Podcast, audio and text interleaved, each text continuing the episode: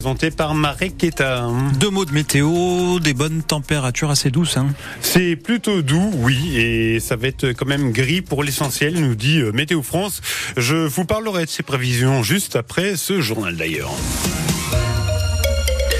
Marek est le seul survivant de la rafle de Montbéliard. Le 24 février 1944, Pierre-Michel Kahn a échappé au camp de la mort grâce à Lou Blazer, figure de la résistance montbéliardaise qu'il a sauvé des arrestations des nazis en se faisant passer pour sa tante.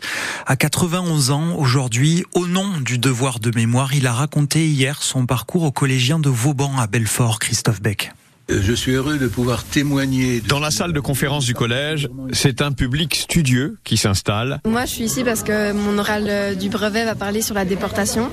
Et donc, j'ai trouvé que c'était très important parce qu'il peut partager son histoire. La terrible histoire de, de monsieur Pierre-Michel Kahn. Marc Porchy, professeur d'histoire au collège Vauban. Il est un enfant sauvé grâce à une femme qui était Lou Blazer, qui a su l'extraire de la déportation qu'il allait subir. Pierre-Michel Kahn a été arrêté le 24 février 1944 avec ses parents dans leur appartement de la rue Cuvier à Montbéliard avant d'être sauvé par Lou Blazer qui s'était fait passer pour sa tante. J'ai dit bonjour madame, elle m'a dit ne m'appelle pas madame, appelle-moi tante Lou. Et je l'ai emmenée en lieu sûr. Et tante Lou, la première chose qu'elle a faite, c'est de découdre l'étoile que je vous ai montré tout à l'heure. Après ce témoignage long et poignant, place aux questions des collégiens. Est-ce que vous aviez eu un soutien psychologique pendant votre enfance euh Est-ce que vous avez réussi à retracer euh, le parcours euh, de vos parents après que vous les ayez vus pour la dernière fois? Donc j'ai essayé de savoir. Pierre-Michel Kahn reviendra samedi prochain pour commémorer les 80 ans de la rafle de Montbéliard. Un reportage de Christophe Beck à retrouver sur francebleu.fr, toujours en lien avec la Seconde Guerre mondiale. Un hommage cette fois à Missak et Méliné Manoukian, ces deux résistants juifs et communistes qui vont rentrer au Panthéon mercredi prochain. Un documentaire sur leur vie sera diffusé ce soir à 17h à la Maison du Peuple de Belfort. Un homme qui menaçait des policiers a été abattu cette nuit à Paris. Vers 3 h du matin dans le 19e arrondissement de la capitale, un homme qui brandissait une lame de boucher a été tué par des policiers. Après plusieurs tentatives de leur part pour le faire reculer, ils ont ouvert le feu à une vingtaine de reprises. Deux enquêtes sont ouvertes, l'une pour tentative d'homicide sur personne dépositaire de l'autorité publique, l'autre pour violence volontaire par policier ayant entraîné la mort sans intention de la donner. La préfecture du territoire de Belfort a dévoilé hier son bilan sécuritaire pour 2023, bilan positif, notamment concernant le danger sur la route. Le nombre d'accidents est en baisse, une vingtaine de moins qu'en 2022, 33 au total. En revanche, il y a un mort supplémentaire sur la route, déplore le lieutenant-colonel Gilles Stakov de la gendarmerie du territoire de Belfort. Malheureusement, on, comptabilise encore 9 décès sur les routes dans le territoire de Belfort. Euh, les causes, c'est essentiellement la vitesse, comme bien souvent, et puis euh, également euh, l'alcoolémie. La vitesse qui soit inadaptée par rapport aux circonstances, par rapport à la route, ou euh, la vitesse tout simplement, puisqu'on a eu quand même deux, deux accidents mortels sur l'autoroute, même si le nombre d'accidents a baissé. Il y a des secteurs particuliers euh, Qu'est-ce qu'il y a Alors le, le ballon d'Alsace, euh, la problématique c'est quand il fait les beaux jours arrivent, euh, et puis bah, sur ça attire notamment des motocyclistes.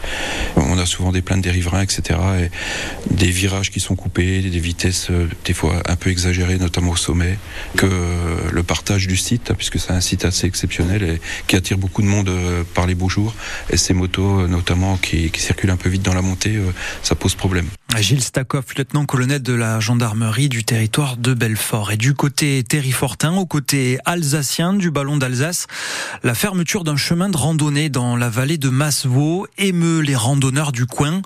Un groupement forestier a en fait racheté plusieurs hectares de forêt et rendu inaccessible le sentier dit du disque bleu avec des panneaux d'interdiction. La loi le permet depuis l'an dernier. Et c'est précisément ce que dénonce Joseph Peter, vice président du club vosgien qui regroupe des associations de Les sentiers de randonnée sont des éléments patrimoniaux.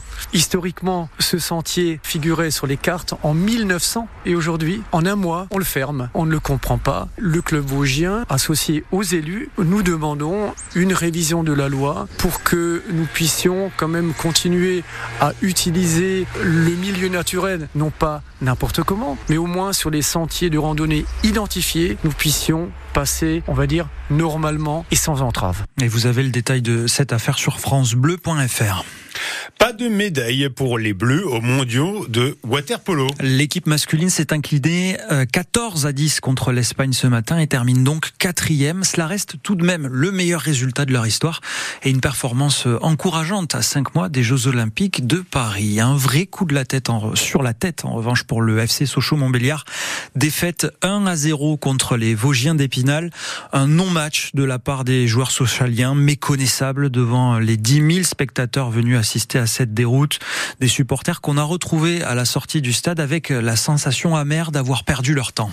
C'est le premier match auquel j'assiste cette année. C'est vrai qu'un petit peu déçu par rapport à tout ce que j'avais pu entendre, tout ce que j'avais vu à la télé. Bon bah c'est comme ça, une purge. Rien du tout. Ouais, très très très très déçu. C'est pas dans le match. Catastrophé de ce résultat, mais c'est tout à fait logique. Épinal a fait son match, dépasse à l'adversaire sans arrêt. Ils sont pas assez osés Sochaux. Enfin, à la fin, voilà, on perd un zéro, faut y aller, faut rentrer dans l'art. Faut... Ils sont pas assez allés en avant à mon goût. Épinal a, a blindé derrière, l'impression de voir une partie de handball. Ça tournait, ça tournait, ça tournait. Ouais, très décevant, très décevant. C'est dommage, on sent le contre-coup de la Coupe de France avec un, une baisse de, de, morale un peu collectif. Devant, bah là on les a pas trop reconnus et, et devant ça manquait de percussion. Ouais. Mais bon, faut rester mobilisé et puis croire quand même que qu'on va jouer les premiers rôles et se reprendre sur le, prochain match. Et le prochain match indispensable de se réveiller, ce sera encore à Bonal contre Martigues, troisième au classement national. Les Belfortins de la SM Belfort devront eux faire mieux que les jaunes et bleus ce soir. Eux aussi jouent une équipe du bas de tableau à domicile, l'équipe de Métropole 3, lanterne rouge de National 3, la SM Belfort avant avant dernier à l'occasion de prendre des points très importants pour le maintien. Coup d'envoi à 18h au stade Serzian.